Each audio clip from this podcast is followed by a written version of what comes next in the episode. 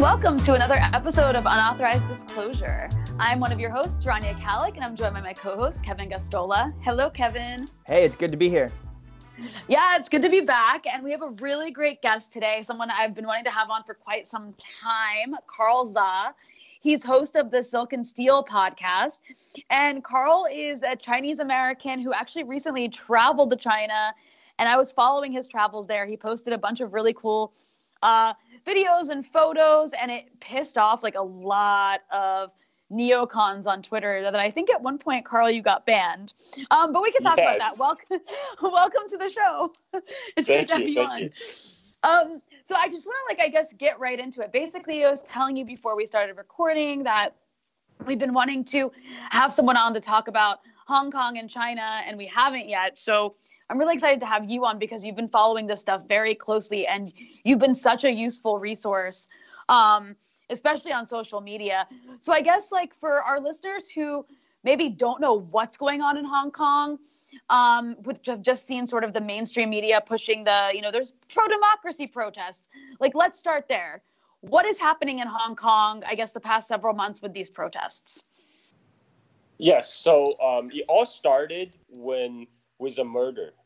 Uh, there was a Hong Kong guy travel with his uh, pregnant Hong Kong girlfriend to Taiwan, where he strangled her, uh, left her body in, in bushes near a, a, train station, and then he fled back to Hong Kong. And because there's no extradition treaty between Hong Kong and Taiwan, he cannot be brought to trial in Taiwan for the murder. And and because the Hong Kong law cannot prosecute him for crimes committed outside of Hong Kong, so the, the most the Hong Kong police could do is charge him with theft. Because after he killed his girlfriend, he actually took her iPhone and stole her bank card and took about like uh, I think sixty thousand Hong Kong dollars uh, from her bank account. So they got him for theft, and they sentenced him for 23 months in jail, which is the maximum he could be given and he's actually due to be released end of this month, October 23rd. Oh my God.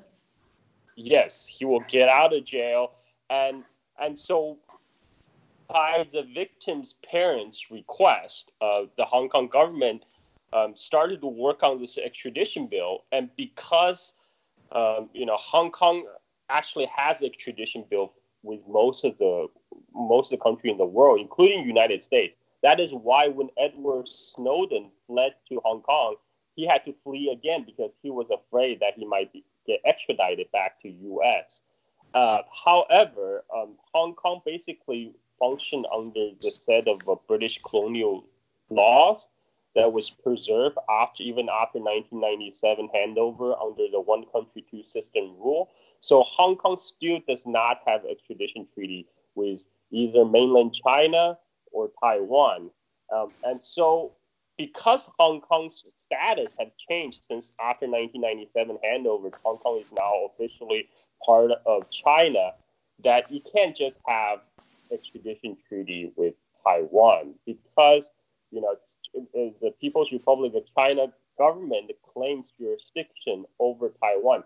So what they have to do uh, when they run the extradition bill, they they proposed the extradition bill with all three territories: mainland China, Taiwan, and Macau.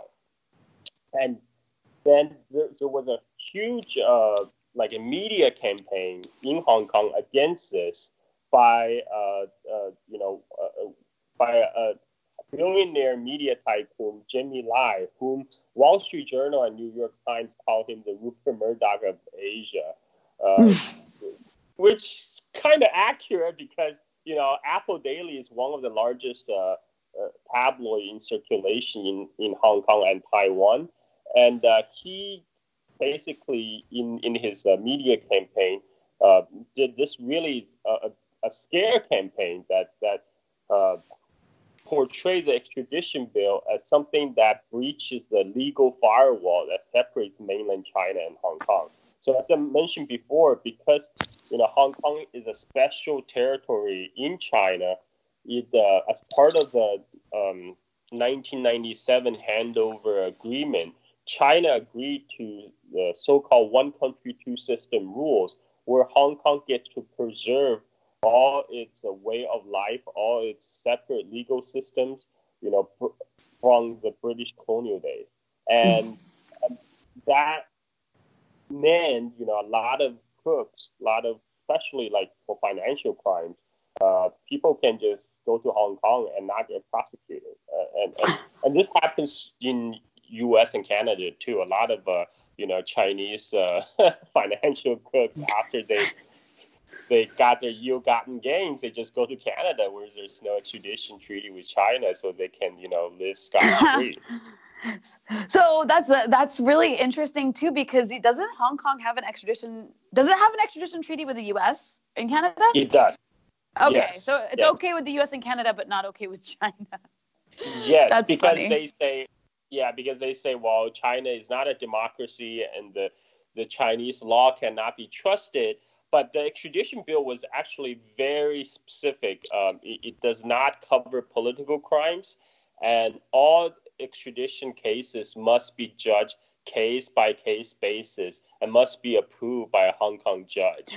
Right? Yeah, that but, was left out completely. The main, cause the mainstream coverage in the U.S. portrayed it as like, oh my God, all of these political dissidents are going to be sent to China yeah. to be tortured or something. Yes, that's the same scare campaign that was waging Hong Kong. And that's why uh, in June, started in June, there was a big anti extradition uh, bill protest in Hong Kong, which uh, initially the, the, the protester side claimed the first big march, they claim a million people attended.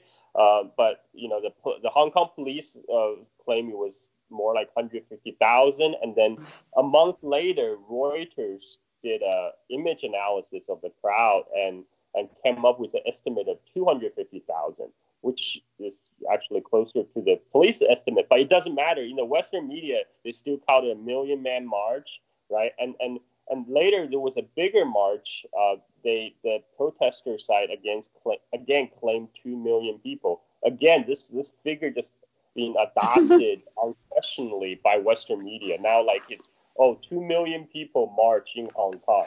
Right? it's like Trump's inauguration. right, right, right. And, and, and then um, after that, uh, after the big June protest, um, so the Hong Kong government actually t- took a step back. They announced they will suspend the bill. Uh, but apparently, that's not enough for the protesters uh, because they demanded a formal withdrawal. So, so protests continue. In fact, on the day that the Hong Kong government uh, announced that the bill will be suspended, the you know it's the first time when it, the the protests actually escalated into violence. A group of protesters stormed the Hong Kong legislature building. They broke in and they tore down the Hong Kong flag and replaced it with a colonial British colonial Hong Kong flag with a Union Jack on it. And and at that point, you know, there's still a lot of uh, apologists on Twitter claiming, oh, this must be uh, like uh, infiltrated by the by the Hong Kong government to make the protest movement look bad. And then some protesters they took selfies of themselves inside the building and say, "Hey, look, we're inside the legislature." And post on Instagram, on Facebook, and and you know, of course, now they're they're in trouble legally, so they try to flee to Taiwan. And, and so that that became a, a raised another demand from the protester side. Now they demand amnesty for all the all the protesters who got charged and arrested under um, uh, like uh, under riot charges.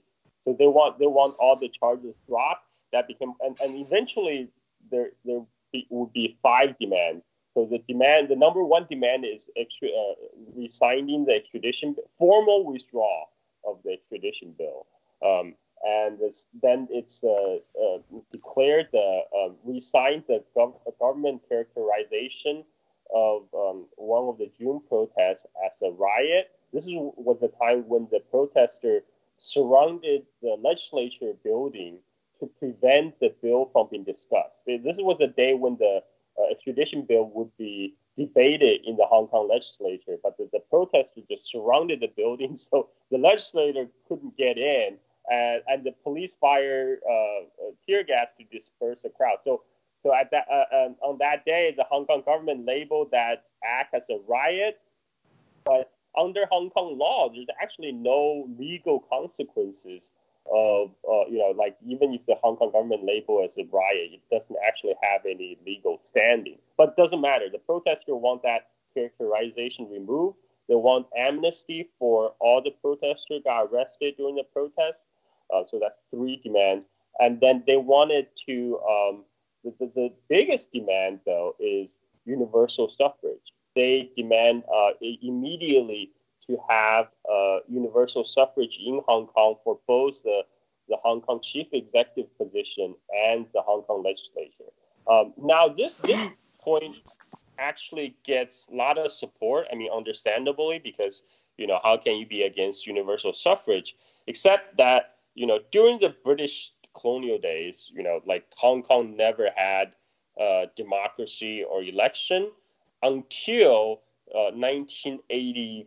So in 1980s, when that's when the British lease on one of the biggest Hong, piece of Hong Kong territory, new territory, was up because because the, the history of Hong Kong, I think most people already know. You it was it was part of China, and then British forcibly took it over uh, as a result of Opium War. As a result of two Opium Wars, it, it, it took over Hong Kong and the Kowloon Peninsula.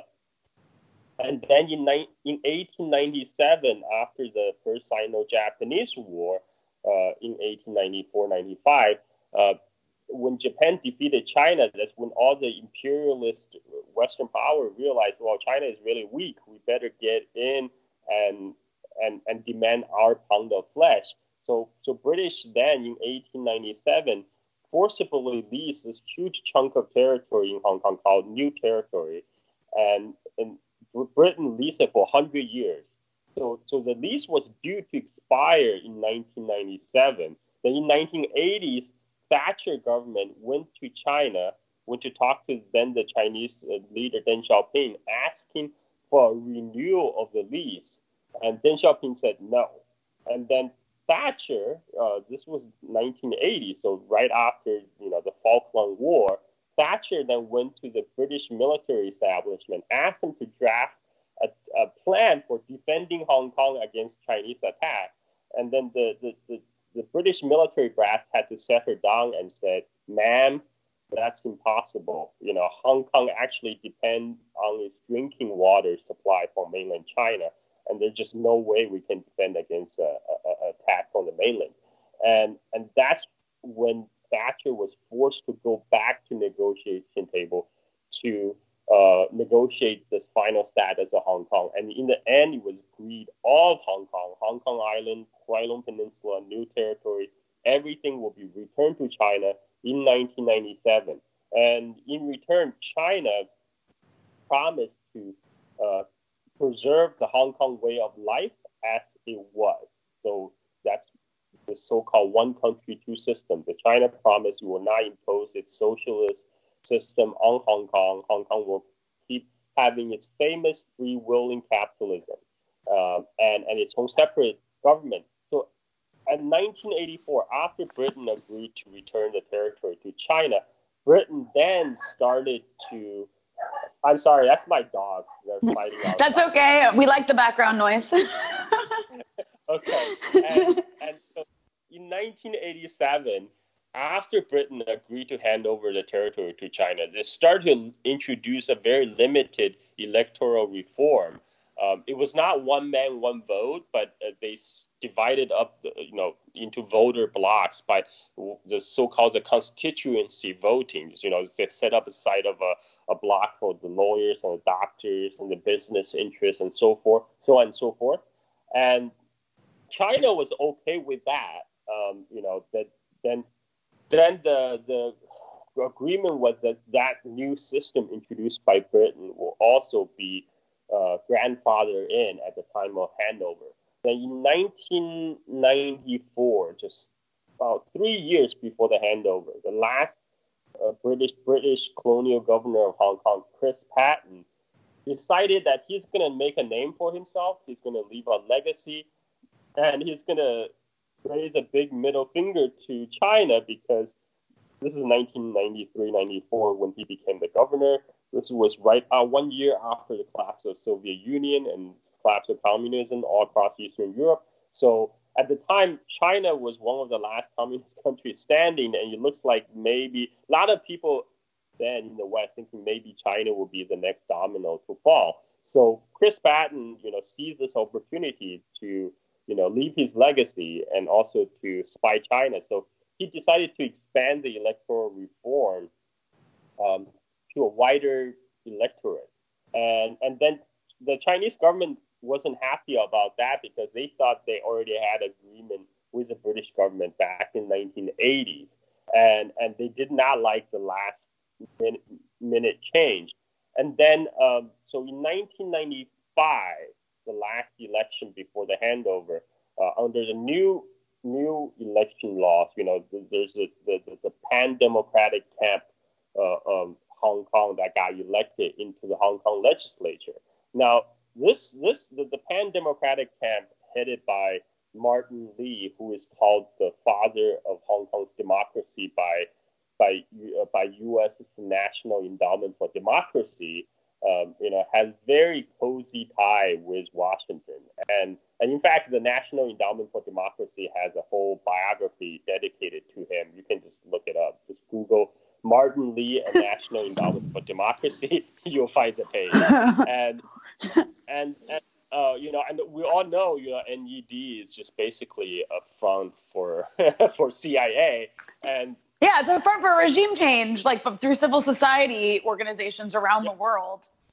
Yeah, so so that's why China was extra wary when the, the pan democratic camp got themselves elected into legislature, and then so in 1997, after the handover, they disbanded the leg, uh, legislature that was elected in 1995, and they held a new election in 1998 um, under the pre 1994 election law. So the, the, the, the limited uh, democracy that, that was introduced by Britain in the 1980s. So that's where we are in Hong Kong today. Hong Kong is not a full democracy, it's like a semi democracy. It has a limited uh, election, uh, but the, the, the Hong Kong um, Hong Kong governor, the Hong Kong chief executive, you know, so so now is um, is you know had needs basically the Beijing's approval, right, to, to be to be the, the head of Hong Kong. And the legislature is elected, but it's not one man, one vote. It's, it's under this uh, constituency system. And and and now in under the Hong Kong's mini constitution, the basic law um, that China helped drafted, it did promise Hong Kong universal suffrage eventually. And in fact, in 19, in 20, uh, just few years ago, I think it was 2015, um, that a proposal was proposed in the Hong Kong legislature to implement the universal suffrage uh, in Hong Kong, one man, one vote, with the with a caveat that the, the Beijing will have a veto on who becomes the um, who gets elected to the Hong Kong chief executive position because uh, you know Beijing's concern is that Hong Kong gets turned into uh, anti-China platform by say U.S. and the Western interests. So you want to reserve that veto on the on you know who who gets possibly gets elected. So, but that bill was defeated in the Hong Kong legislature because you know the pan-democratic camp rejected outright. They say, well, if it's not, if it's not a like a, they they they feel it's not real universal suffrage. So let's not just have it at all. So that's where where we are today. Um, uh, you know, Hong Kong still does not have universal suffrage, and and this is now being one of the demands of the protest. But you know, this whole whole time, you know, the extradition in the West, it's all talk about extradition bill, extradition bill. Uh, Carrie Lam, the Hong Kong chief executive, actually said in July, after they have, uh, you know, um, suspended the bill in June. In July, she said it again: the bill is dead, right? But apparently, that was not enough for the protesters. So the protests went on, and the violence escalated. And and in fact, there was a a Hong Kong protester who wrote an opinion page in New York Times called "The Hong Kong Protesters Tactic: How to Get the Police to Hit You," and and it talks about this marginal violence theory, and it says, you know, we should adopt aggressive, quote unquote, nonviolence tactic to push the government and the police to overreact. And, and aggressive nonviolence, aggressive nonviolence. Yes. what a what a phrase, aggressive nonviolence. Yes. I, I mean, at this point, I don't think there's even any pretense that there's it's nonviolence in Hong Kong protests anymore. I mean, we have people throwing Molotov cocktails uh, mm. uh, to to to block the traffic, and they're they're attacking the they're attacking the government, the police buildings. They're burning down the Hong Kong metro stations, um, and they're they're smashing businesses that uh, you know express the anti-protest views. I mean, like they're smashing uh, this uh, the Maxim Group, uh, this uh, this a chain store in Hong Kong that sells pastries, because the the owner of the founder went to UN and said there are few radical Hong Kong protesters have now resorted to violence, and because she said that, like the, the business was targeted, and now they're smashing all the all the stores in Hong Kong. And well, yeah, it's really stunning to me too. Like, um, uh, to see American commentators and pundits, you know, talk about the brutal Hong Kong police. Like, I- I'm not like someone who's pro police. I'm generally like very suspicious of authority, but just based on like the videos I've seen coming out of Hong Kong, the police seem like they've been quite restrained. I'm just thinking about how they would behave towards people in the US if they behaved the way the protesters or rioters or whatever you want to call them in Hong Kong behaved. I mean, uh, you certainly would have yeah, seen I mean, way more violence. I mean, I don't know. Has anybody even died in Hong Kong? Um, well, so so there's no death from the police action. The only death in Hong Kong resulted from suicide. You know, there there are a couple ah. protesters throw themselves off the bridge to demand, you know, to to to demand the, the, the, the, the demands be accepted. So there are the, those, those are the only deaths so far, and, and there's zero death from direct police action. And now we actually have protests all around the world in Latin America, in mm-hmm. Indonesia, in Iraq, and people have died. You know, in Iraq, the police in Iraq, the security forces, who by the way are have been trained by the U.S., have killed oh, like have killed up to 200 people in like a week and you've barely yes. heard a peep from U.S. officials about it because it's like our ally. Whereas in Hong Kong, like like cops use tear gas, or literally like cops are surrounded by people hitting them with metal bars, and I think a yeah. cop like shot somebody, and he was being hit by somebody with a metal bar. I was like, if that was the U.S., that guy would be dead. Like you would, yeah, I mean, in the U.S., you approach you approach a cop with like a hairbrush in your hand, and you get shot to death. Like I mean, it's just yeah, insane the, the, the double standards. Yeah, like it's funny because New York Times actually broke down that video uh, frame by frame and and and posted on Facebook, and then you know like because in the video you can actually see uh, the protester were chasing this one cop who got isolated and they, they beat him down to the ground and they were beating down beating him with metal rods and hammers and and and and um, and then then the, the when the, the police that came to, to rescue their colleague, um, you know, took his gun out, and then the, the protester who got shot used a metal rod to hit the police firearm arm. The, the, he hit the, the police arm that was holding the gun, and then the gun went off. And that was ah uh, yeah. And, and and then the and I think probably to the surprise of New York Times uh, people who actually post up the video, a lot of the comments were like, "What did they expect?" You know, like. What, yeah, what like you fucking, you charge at a cop with like a metal rod and you're hitting him, like you might get shot. And yeah. I mean, what was amazing to me is I was watching that unfold. Like once it got, you know, once the video came out, and all these like pro pro pro Hong Kong, like mm-hmm. protest people were tweeting out the video and they're like, oh my God. And I'm like, have you watched it? Like, it's like, are we looking at the same thing? Like, you're, this is police brutality. Like, you surround a cop and you hit him with metal rods, he's probably going to shoot you. Like, it's not that difficult to assess. But I think this kind of like, there's like, it speaks to a lot about the double standards around Hong Kong. But I also want to ask you about like something that's been completely missing from um, the coverage is the elements of these protests that are very separatist and also extremely xenophobic about China. Yes, yes, yes. I mean, there's a so Hong Kong for a long time it, it has been, you know, it was it, it's a it's still a very wealthy wealthy city, but compared to mainland China, it used to be, you know, like like the just a just a, a factoid. Back in 1993, the Hong Kong GDP was about 27% of the entire Chinese GDP. I mean, just that one city. So, so I remember wow. growing up in China, China in 1980s, and then just remember Hong Kong is like a magical paradise. You know, like people are wealthy. You know, they have so much money, and and and, and because in 1980s China was very poor. It just emerged out of cultural revolution.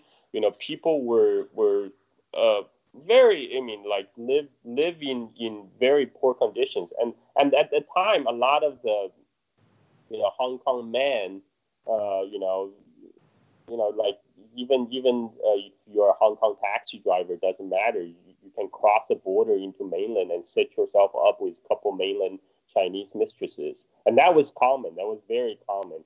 Um, and and ironically, you know, like so that, that but that started to change um, in more recent years as, as mainland China uh, grew more wealthier, and and whereas you know the Hong Kong economy uh, is kind of caught in this kind of I don't want to say economic stagnation, but it's not comparatively speaking, it's not doing as well. Because you know Hong Kong is facing um, is facing very similar economic situation that the, the whole wider West is facing. Because you know Hong Kong used to be a manufacturing center, and then in 1980s after China opened up, all the Hong Kong capitalists then moved their factories from Hong Kong into China, where the, the, the labor cost is much cheaper.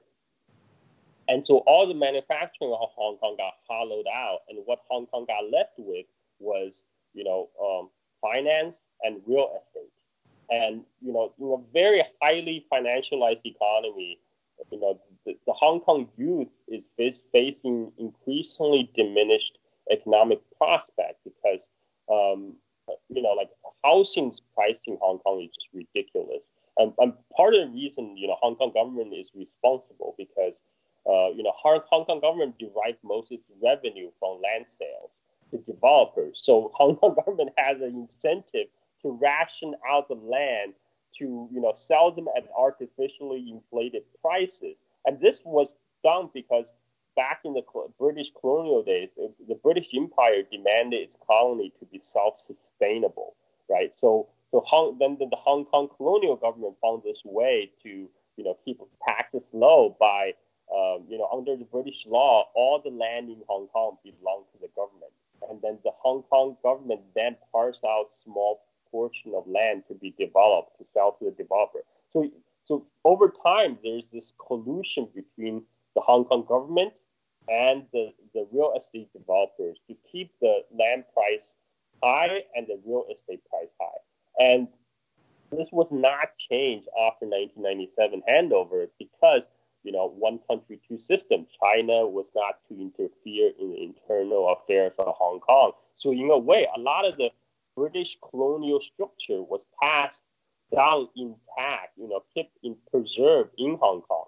And, and, and so Hong Kong has a lot of economic inequality. I mean, there were people in Hong Kong literally living in cages because people can't afford housing. And, and, and you know, that's that's increasingly you know frustrating for young people because uh, you know a lot of Hong Kong youth right now they live with their parents in their 20s and up to their 30s because they can't afford a place of their own. I mean, it sounds like it sounds it sounds a lot. No, but like I mean, it sounds a lot like what you said, where it's like what's happening in the West, where it's sort of like the decay of neoliberalism and yes. no prospects for the future and it's like seems like it's much more extreme in Hong Kong in terms of like I just from videos I've watched of like the housing there where it's like these tiny rooms or like apartments. Um, it's the result of like capitalism, not China. Like it's like the pe- people do have these like legitimate economic grievances, but like you're saying, it's not China's fault. It's actually the result of like a decaying Western global order of capital. Yep. That's that's what the Hong Kong is famous for. You know, Hong Kong always get extolled in the Western neoliberal circles as this like uh, this uh, beacon of you know free will and capitalism. Well, th- this is what you get and and and but what happened was all these discontent then is get channeled into this very ugly nativism. Again very similar to what's happening in trump's america today. You know like you, know when americans a lot of americans faced with economic uncertainty and anxiety what do they do? They blame mexican immigrants because that's so easy to do. And and in hong kong's case you know instead mexicans they blame the mainland Chinese immigrant. And, and in fact, one of the founder, um, uh, you know, the spiritual leader of the Hong Kong protest movement. I say spiritual leader because he's he, he's in prison right now, and and but he called uh, Edward Leung, Edward Leung.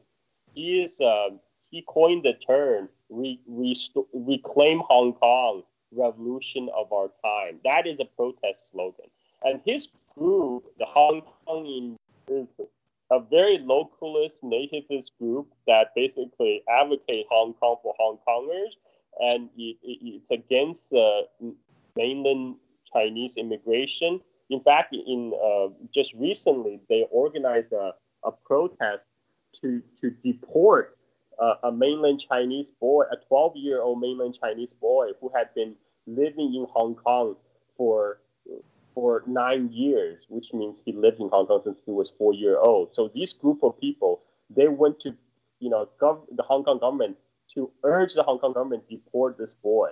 Uh, you know, it's just how, how ugly these people are. Uh, so Edward Leung, and the funny thing is, Edward himself was born in mainland China in 1991, and he immigrated with his mother, you know, when he was one year old and yet here he is. He's leading this anti-immigrant group, and and and and he is part of the way because you know Hong Kong has very strict immigration uh, regarding uh, you know mainland Chinese, especially. You know, all, all, all, these laws are preserved from the British colonial days, and and you know at the time, you know the the people who, who gets to in Edward's case, it's, it's double ironic because you know as I mentioned before, a lot of Hong Kong men they were going over to, to mainland China in the 80s and 90s. You know, have a good time, have mainland mistresses, you know, have mainland children. So children of these Hong Kong men, they are exception to the strict Hong Kong immigration. So they get to immigrate to Hong Kong. So that's how Edward himself got to immigrate to Hong Kong with his mom in 1991. And now he's the head of the Hong Kong indigenous group that's demanding a stop to mainland Chinese immigration. And, yeah, you don't you don't and, hear him portrayed that way like at all. oh no, no, he's uh, he's like a, a, a idealistic uh, democracy fighter. he's like a re- he's a freedom fighting moderate rebel. yes, yes. Yes, and, and in fact, they're actually they actually advocate using violent action in the protest. That's one of the platform of the Hong Kong indigenous, and, and because they claim that you know peaceful protests achieve nothing, so only more radical, more violent pro- protests could force the Hong Kong government to come, come, to terms. And that's exactly what the Hong Kong protesters have been doing in last three months. I mean, there's there's a continued escalation of violence. I mean, it's not it's not even non it's not even aggressive nonviolence anymore. It's just straight up violence. Right. And, and and so even um, in September, uh, so September September fourth, the, the Hong Kong chief executive Carrie Lam finally finally came out and said, you know, we would formally withdraw the tradition bill. We apologize for misjudging the government, uh, the public sentiment, etc. And guess what? After the announcement, nothing had changed. The violence escalated, right? And and so like this, so this is by the way, uh, if I didn't mention, Edward Leung also, you know, his platform not just anti-immigrants, also for Hong Kong ind- independence. That, that's their platform, Hong Kong independence. So there is a very strong native uh, sentiment in the Hong Kong protest, and there are a group of people who are advocating Hong Kong like a separatist Hong Kong identity, Hong Kong um, Hong Kong independence movement, and you know, of course, they're all backed by um, you know Mark Rubio, uh, Pompeo, and Pence. You know, they have uh, when, have no, they wouldn't do that. They wouldn't. They wouldn't support something like that. yeah, because, because the poster child of Hong Kong protests, you know, is Joshua Wong and Denise Ho. Uh, you know, they actually were recently in U.S. Were talking. They they testified in front of Congress. They, they, they got introduced by Mark Rubio, right, who is introducing this Hong Kong Human Rights uh, Act.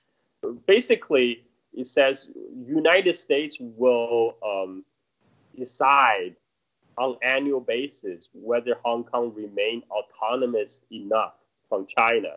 And if if if US finds that Hong Kong is not autonomous enough from China, then US will place sanction on Hong Kong.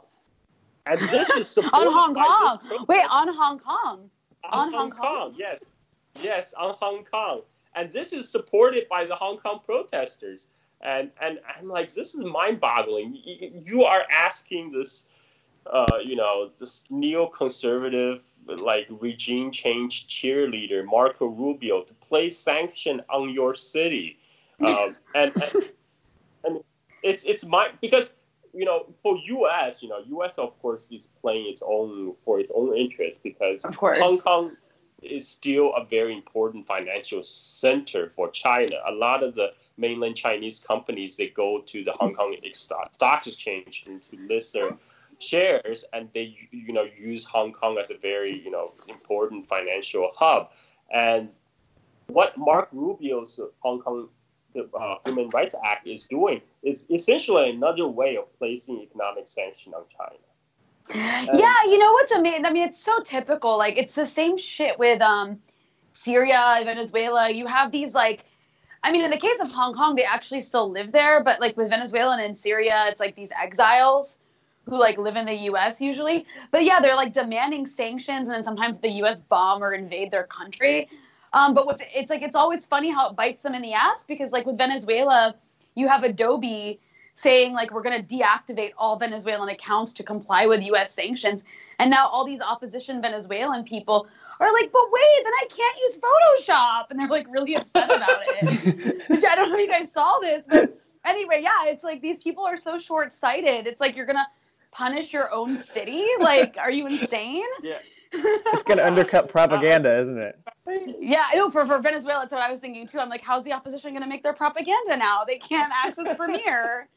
like, speaking of which, yeah, speaking of which, actually, um, so the the partner of Joshua Wong, you know, the other uh, uh other poster child of Hong Kong protest, Nathan Law he is actually in US right now attending Yale University and and and now there's a meme in Hong Kong saying oh you you all you protesters suckers your leader is now going to Yale and you are going to jail.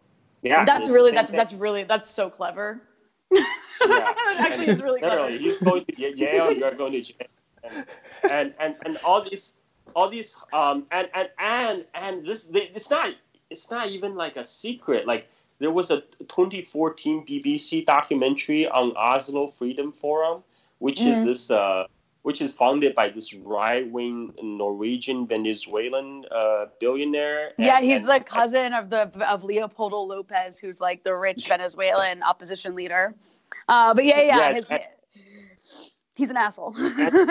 yeah, found, found this like color revolution all over the world from Ukraine to Syria, you know, now Hong Kong. And, and in 2014, this BBC glowing BBC documentary, mind you, and says, yes, they, you know, like regime change takes hard work and organization. That's why we train Hong Kong protesters here in.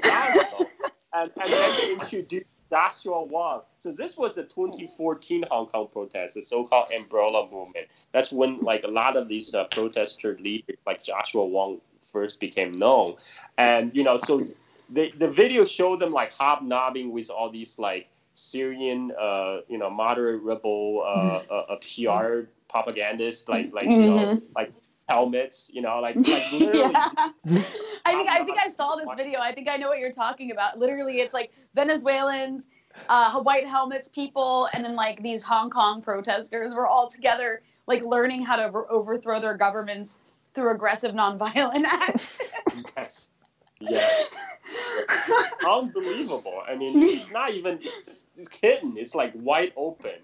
Uh, and and and you know, and then you know, like people in the Twitter, people like keep on. Den- there's still people denying, you know, U.S. involvement. It's like, oh, what what can the U.S. do? Well, U.S. did spend like, you know, through National Endowment of Democracy, spend somewhere up to twenty six million dollars in the last few years on sponsoring all the all the. that's a lot of. I mean, that's a lot of money. Like people are like, "What's the big deal?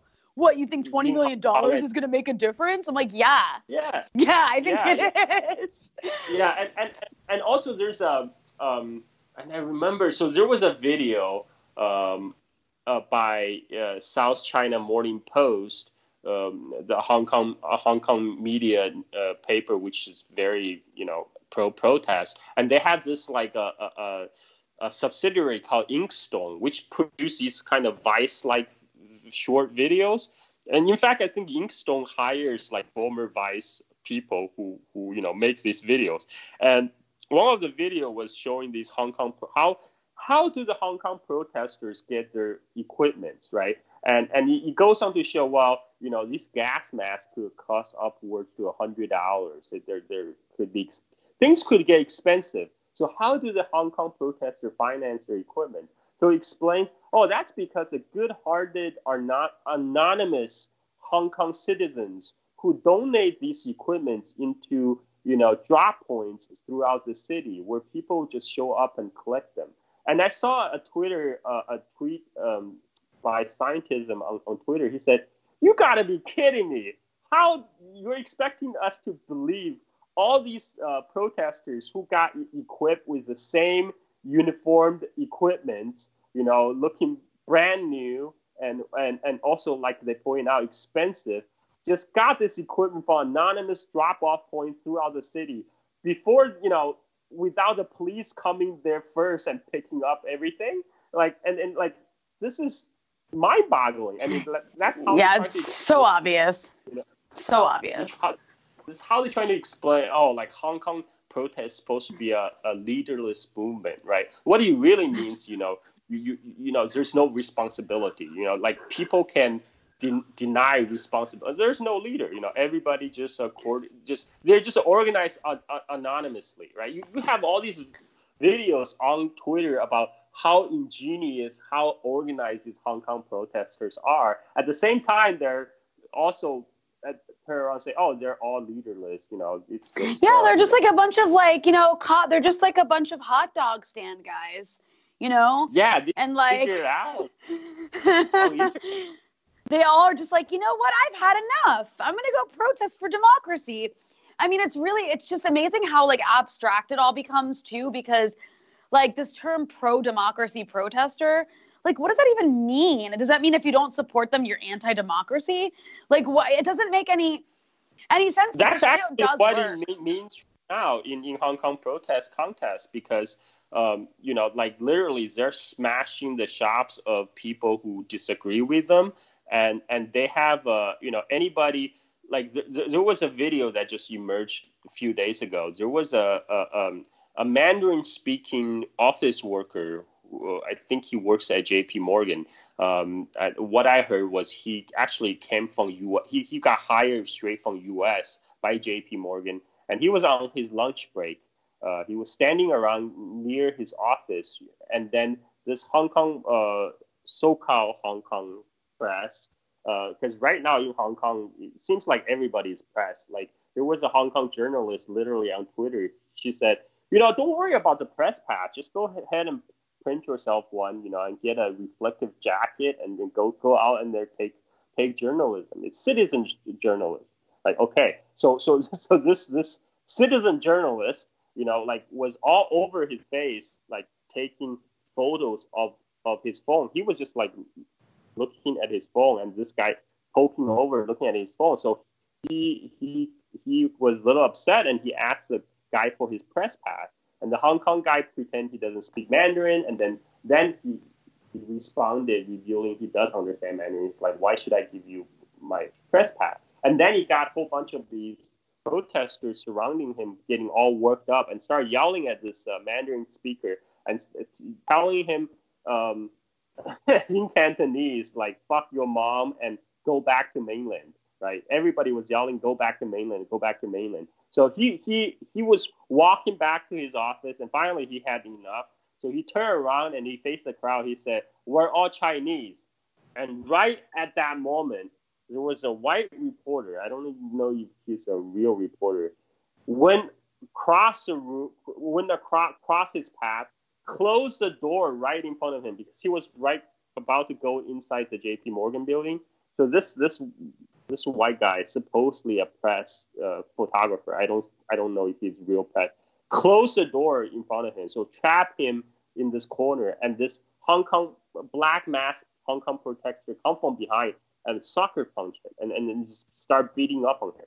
and and this is what the Hong Kong protester protest is turning. You know, it's it's it's about you know anybody who who said anything that disagree with them or they just don't like they, they, they they're entitled to be and there was even um, a journalist a legitimate journalist Didi who claimed to be a Hong Konger but now is working in Berlin she took that video and she quote tweeted she said well this is not good but you know the the Mandarin speakers mainlanders in Hong Kong should show some humility you gotta be fucking kidding me. All these people were yelling at him, go back to mainland. And all he said was, you know, we're all Chinese. And you said he's, and your response is, this mainlander is too arrogant. He should show some humility. No, it's kind of like the equivalent of that. The equivalent with that would to that would be if like if a bunch of white racists surrounded a Mexican guy, and then you had some other person be like, well, that Mexican guy should have shown some some humility. like it's fucking crazy. Yeah yeah, I mean, this is that. This is one reason I'm like really against the protest. I mean, I, I I'm not against universal suffrage for Hong Kong. I think everyone should have universal suffrage, right? But this is I'm against this unchecked nativism. This really ugly racist undertone and and and and all that was kind of smoothed over by the western press you hardly see any of that reported and and you know because because you know Western press love a simple stories. They love the the the plucky, brave uh, Hong Kong protest pro democracy Hong Kong protester versus the big bad authoritarian China. Right? It's the David versus the Goliath Goliath story that that the Western media is angling for. But yeah, the same Western media that's like, oh my God, did you see those Palestinians go up to that fence? like they're terrorizing yeah. the Israelis. I mean, that's it sucks they got shot, but what did they expect? Like, yeah, it's just that no, but it, I mean, the double standard really is shocking. You've got these massive protests in uh, like Ecuador right now, and like no one's saying a word, and it's like it, it's just it's incredible to me. It's like because at least with with Hong Kong, I mean, it's not it's not like Syria. Like they're not killing people.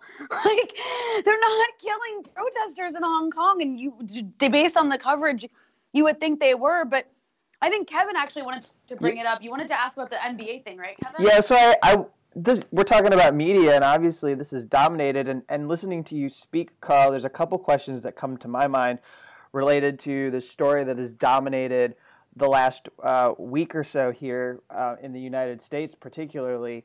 Uh, you know, just you can get into it, but it was the Houston Rockets general manager Daryl Morey sending this tweet about China. You, you can get into exactly what the fault lines are here in what what I don't know if you can call it a feud if that's an accurate word or not. I don't really like that word, but my question for you yeah. is how does this because it seems like what really the Hong Kong protesters are turning to this NBA controversy to give them a second win, to give them another yes. cycle in their protest. Yes, I mean, right now there's such a large perception gap between China and U.S. I mean, like largely, I hold the Western media responsible, and and um, you know what the mainland Chinese people see. You know, they saw, um, you know, like a month ago that that ugly scene at the Hong Kong airport when a couple mainland Chinese travelers were accused by the Hong Kong protester of being um, somehow undercover cop or, or, or Chinese spy. They were they were being zip tied, detained, and beaten in the airport for like four to five hours. One of them got beaten unconscious a couple times. All this was live streamed, right? And and even even CNN had live streamed it, right? And, and and a lot of people in US don't know, but CNN is actually not banned in China people in China can access CNN, right? So my cousin, my mainland Chinese cousin in China, he watched this live. He watched this mainland Chinese guy being beaten in the airport for four hours. And and when the paramedics tried to reach the guy in the airport, the paramedics was denied by the blocked by the Hong Kong protesters, you know, preventing him from getting medical help. Right. And and this is this this is what the mainland Chinese people see about Hong Kong protests. They they see this this this, this really ugly anti-mainland sentiment, right? And and so given that, given that how they understand the Hong Kong protests, you have you know, and you have Dallas, you have the Houston Rocket, which is hugely, insanely popular in China. You know, you have this Morey guy getting on Twitter and says, I stand with Hong Kong, right? So I mean, to the to to the mind of American, they were probably thinking, oh, Morey is just standing up for his freedom of speech. He's standing up with freedom for freedom and democracy. But for the mainland Chinese audience, you know, who sees the Hong Kong protesting at different angle, a different light, they see this American standing with all the protesters who beat mainland Chinese for being mainland Chinese for, for hours. And and so so understandably, they're very upset. And I mean like this is there's a genuine grassroots uh, you know, unhappiness with what's being said, right? And, and granted, you know, Chinese government can be very heavy-handed. Uh, you know, they like I, I don't uh, agree with you know like the the the, the, the Chinese uh, TV uh, bang bang the broadcast of NBA or whatever, right? But but but the, the grassroots sentiment is real in China. And again, I can understand why in U.S. it's such a big deal because you know in, in U.S. people held freedom of speech to be sacred, right? But you know, again, you have to remember this is U.S. we're talking about. You know, did we really do we really have freedom of speech at workplace? Well, you know, and, and, and well, also I'd like to point out, I'd like to point out that in the U.S., the like NFL lost its shit because some players wouldn't stand for the anthem. Yeah, Like, yes. I mean, give me a break. Like, it's like you guys capitulate to your fans too, yes. and also the general managers and the coaches. Like, like let's not pretend that we we actually have like complete. I mean, freedom of speech in the U.S. is definitely better than a lot of places, but we also have a mob mentality, especially when it comes to business. Yes, and and and you know what you know what U.S. Americans really complaining about, if you really come down to it, right? It's this these business. Uh, you know now now there's also a big uh, controversy around Blizzard, right? Because yes. apparently Blizzard they they they banned a, a Hong Kong player who uh, uh made some statement about the Hong Kong protest, right? So, you know, Blizzard did this proactively because they don't want to lose their mainland market because World of Warcraft and all these Blizzard games are hugely, insanely popular in, in China. What, but what you really think about, you know, when all these Americans are up in arm about, oh, China is is censoring our entertainment, what they're really saying is, what really against is capitalism right? because yeah. American corporation, their bottom line is make money, right? And and they guess what? They they make they they they make oodles of money in China. They don't want to lose that market, so they try. I mean, Chinese yeah, the population in China customers. is really big. It's a lot of fans. it's a lot of yeah, customers. They're, they're trying to please their customers. So I mean, people, you know, you, know, people got to think about what you really should be complaining about. Should be direct your anger toward. It's capitalism. Right. this is capitalism. I mean, like we we we like there, I saw a tweet which is classic. You know, people think you know this is about uh, you know U.S. This is really about U.S. Uh, being a capitalist democracy. Then then realize it's really just being U.S. being a capitalist, and and that that's what it is. It's it's it's, it's capitalism, and, and and people suddenly become uncomfortable. It's like oh that that is bad because now now like uh, we have to somehow accommodate the Chinese view. You know that's that's terrible, and and and and and, and but you know to a large part, I still do blame you know this perception gap because uh, you know a lot of Chinese, Uh, a lot of Americans, they, they honestly don't know what is going on in Hong Kong or China. They they understand symbolism, right? Simple freedom, democracy. Everybody understand that, but but they don't really understand what, what's going on in China or why you know mainland Chinese people could possibly be upset at a China at a Hong Kong protest. It's also yeah. True. I mean, Americans aren't very good at nuance. Well, Sorry, ahead. It, it, well, to that point, Rania, ahead, that's what I was about to say. Is that there were actually two, uh, two coaches, Steve Kerr uh, and Gregg Popovich, of these two different NBA teams. One, the Golden State Warriors, who had really restrained comments about what was happening with China and the NBA. And then there's Joe Tsai, who had uh, a, a, really nuanced comment about what's going on and why uh, Chinese were reacting the way they were, and they in turn become treated as anti-democratic activists, so to speak.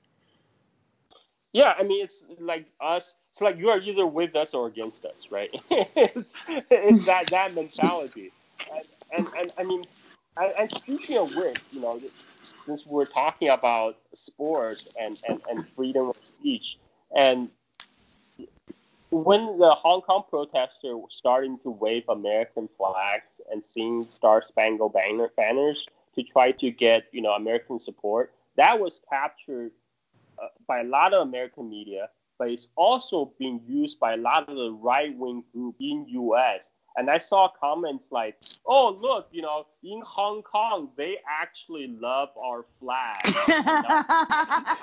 unlike, unlike some of our players, you know, you, I mean, you gotta be kidding me. I, I, yeah, it's it's amazing. But could you imagine? Could you imagine on like the opposite of like if the opposite of that happened? If there was like a protest movement in the U.S., like if like Black Lives Matter or Occupy Wall Street or like even the Tea Party, but like less the Tea Party. If any of those groups had if they wave carried, uh, Chinese have waved Chinese, yeah, yeah, I want to see the Russian the flag. National and like saying like the Chinese Communist Party anthem and like and like ask for China to save them. Like they wouldn't. They'd be treated like a bunch of clowns. They wouldn't be taken seriously in U.S. media. They would be completely mocked. Like that would totally discredit them. Yet, like waving American and British flags of all things, which I think is actually worse in this case, yeah, is like a sign of like, oh, that's that's just because we're symbols of freedom, and they're just using it as a symbol of freedom. Like it's the most arrogant, like lacking self awareness kind of attitude that I've come to expect from US media. They're just like, they love us, they want to be as free as we are. That's all it's about. Like yeah, it's like that quote from uh, Full Metal Jacket, right? It's like in in every gook's body, there's American dying to get out. It's like that just remind me of that quote. but on a dip, like, oh, go ahead. Sorry. Thank you, Carl, for uh, joining us. Uh, it's been really great to hear your knowledge. This is a, a lot of these issues were things that we've never talked about, and I personally was unfamiliar. Thank you. And uh, I guess we're gonna keep going for patrons. So yeah, if you're a yeah. patron. So if you're a patron, there will be additional content, um, and we're gonna talk about some other issues related to China and the U.S. So thanks. For the rest of our conversation with Carl, please go to patreon.com slash unauthorized disclosure, patreon.com slash unauthorized disclosure.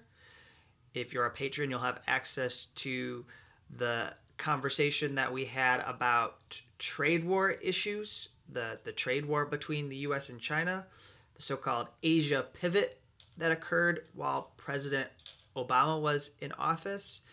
And we also talked about the Last Week Tonight segment that John Oliver did on the one child policy in China, which has recently become a two child policy. So Carl helped us to understand the myths and the reality around this policy. If you're not a patron, you can become a patron by going to our page, patreon.com slash unauthorized disclosure. And uh, thank you again to all of our patrons. You're really enormously helpful, and our show would not be successful. We could not defend our work. We could not expand our reach. We could not put together shows like this with Carl without your support. So thanks again, and we'll be back next week with another episode.